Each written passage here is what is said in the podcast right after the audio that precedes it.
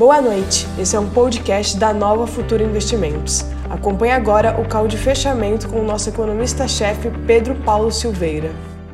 Boa noite a todos. Vamos começar o call de abertura. Começar o call de abertura, né? Tá meio distante aqui e tal, tá bom. Aqui ficou mais espaço. A imagem não tá tão boa hoje, tá meio tremida. Então, boa noite a todos. Esse aqui é o call de fechamento. O mercado hoje andou bastante para cima, andou para baixo, ele fez um monte de coisa e no final acabou fechando com uma leve alta.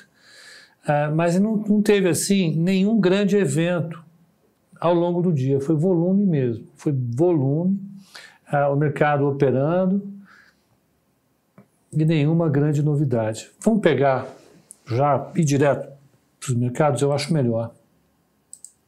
Hoje é melhor fazer isso. Nem sempre é o melhor a ser feito, mas vamos pegar aqui e ver como é que foi o mercado lá fora, para a gente só.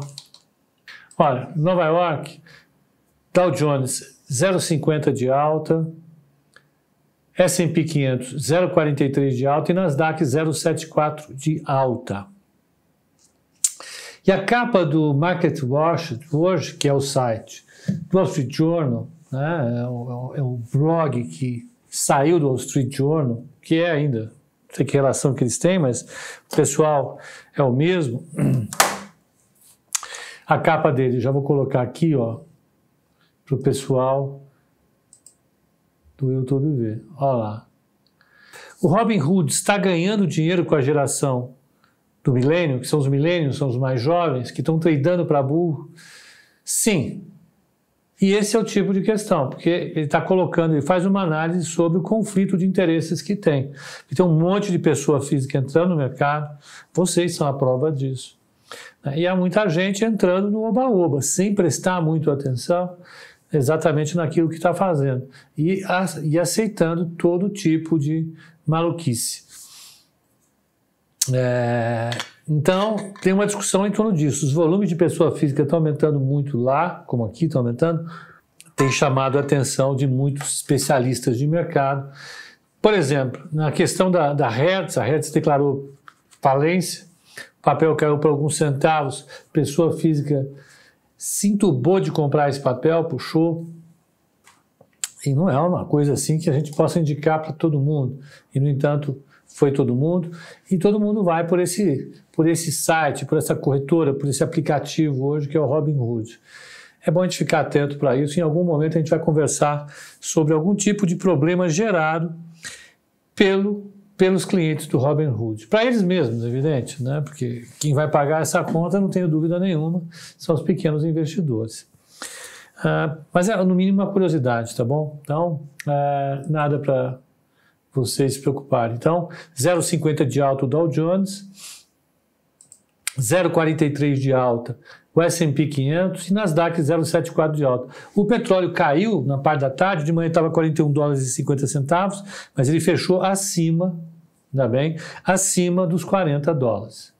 Porque ser torcedor, né? Eu torcedor, não, ainda bem, porque isso mostra uma, uma, um volume, um volume, um, um patamar de preços razoavelmente bom para o petróleo.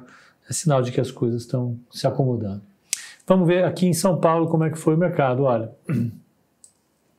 O Ibovespa fechou a 95,975, 0,67 de alta. O petróleo, o petróleo, o dólar fechou com uma queda de 1,93 a 5,125. A, a taxa de juros DI1F27 longa fechou a 6,82, está firme lá em cima. Eu não gosto dessa taxa de juros tão alta assim. Seria legal um pouco mais baixo para dar sustentação aos preços dos ativos reais é o mini índice. 95,850 com 0,39 de alta e por fim o mini dólar a 5,157. Vamos dar uma olhada no volume? Vamos. Volume no IBOV. Ficar aqui, senão desapareço né, de vocês. Vamos ficar aqui. Não estou fugindo, não. Ó, IBOV. O volume do Ibovespa hoje foi 20 bi 267. Um volume bom, mas não foi aquele volume, né? Foi um volume bom. E no, no índice, O volume foi de. Uh, daqui a pouco o Paulo vai me passar o volume, mas eu já vou pegar aqui. Só para ver a quantidade de contrato aqui é melhor. Ah, tá aqui, mini índice. É, ele, ele oscilou com. Ele, ele fez quantidade de contratos. Tá?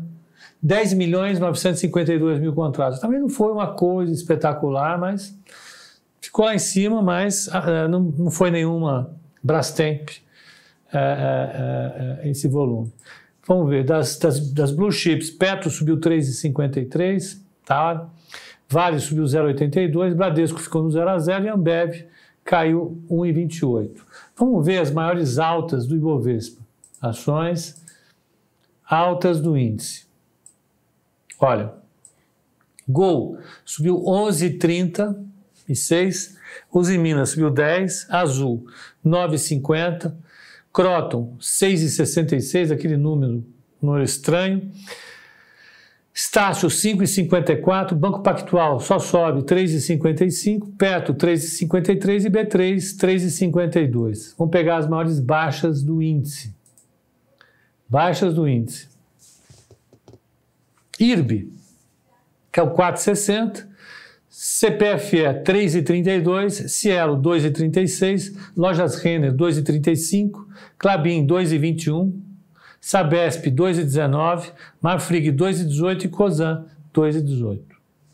Então, o mercado foi, foi bastante. É, é, é, é, teve gente que subiu forte, teve gente que caiu forte também, IRB para variar, Gol para variar, são as que sempre se mexem bastante, continuam se mexendo bastante.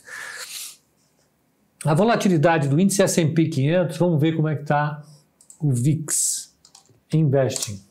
VIX 31,37, de manhã estava em 30 aí, 30,78, subiu um pouquinho, nada. O mercado ficou bem hoje, né? Uh, nós tivemos dados importantes uh, no exterior, particularmente na, na Europa.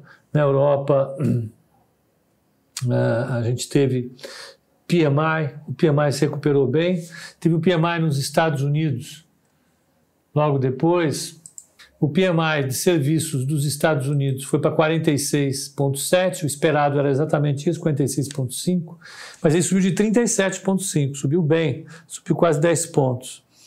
Uh, o, o índice industrial subiu de 39,8 para 49,6, foi bem forte, vindo de, de 39, 40, ah, subiu bem. E por fim, a, a, a, o índice de atividade industrial do Fed de Richmond, ele está também nessa mesma tendência. Ele está com uma leve queda, mas está se recuperando bastante da queda do mês anterior. Né? Então, os indicadores estão bem. Amanhã, ah, desculpe, a arrecadação aqui no Brasil ela veio em 77 bilhões, o esperado era 70, ela veio significativamente melhor. E amanhã, o que nós temos no mercado global? Amanhã tem o índice de confiança da Alemanha, tem o índice de confiança do consumidor da Fundação Getúlio Vargas, da FGV, que é super importante. É, tem, tem mercado de, de imobiliário, alguns indicadores, e tem petróleo. Aí sim, tem os estoques de petróleo, expectativa é que eles fiquem no equilíbrio, nem aumenta nem diminui muita coisa. Ah, os destilados, a expectativa também é que ele fique ligeiramente estável. E, por fim, a gente vai ter a, a, a, a tarde né, a, é, é, a arrecadação total do governo central. Isso é importante para mim, particularmente para a gente ver o tamanho do tombo que a economia brasileira tá, está enfrentando. Já é um belo indicador. Né? Ah, mas o viés do mercado, na minha opinião, ainda é de um mercado tranquilo. Ah, os dados têm vindo relativamente bons, o, o, o índice S&P 500 está se segurando bem. Ah, e aqui no Brasil a gente está numa, numa região do gráfico que impõe muita discussão. Então, os, os, quem está operando hoje de, de, no mercado está operando olhando exatamente para esses pontos. A gente está uh, no piso do canal de alta, no semanal, a gente está uh, no piso desse canal há algum tempo. Deixa eu só colocar o gráfico, estou falando de cabeça, de cabeça é bom confiar. Uh, Eu mexi no canal? Não, eu tirei o canal. Aqui, se eu colocar o semanal, está aqui. Né? Então, o piso dele hoje seria 95, só aí Bovespa, tá? 95, 180? Não, minto. 95, 022 por ali.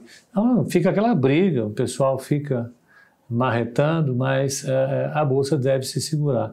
E lá para cima tem lá nível de 97 e 500 até 98, um mega, uma mega resistência.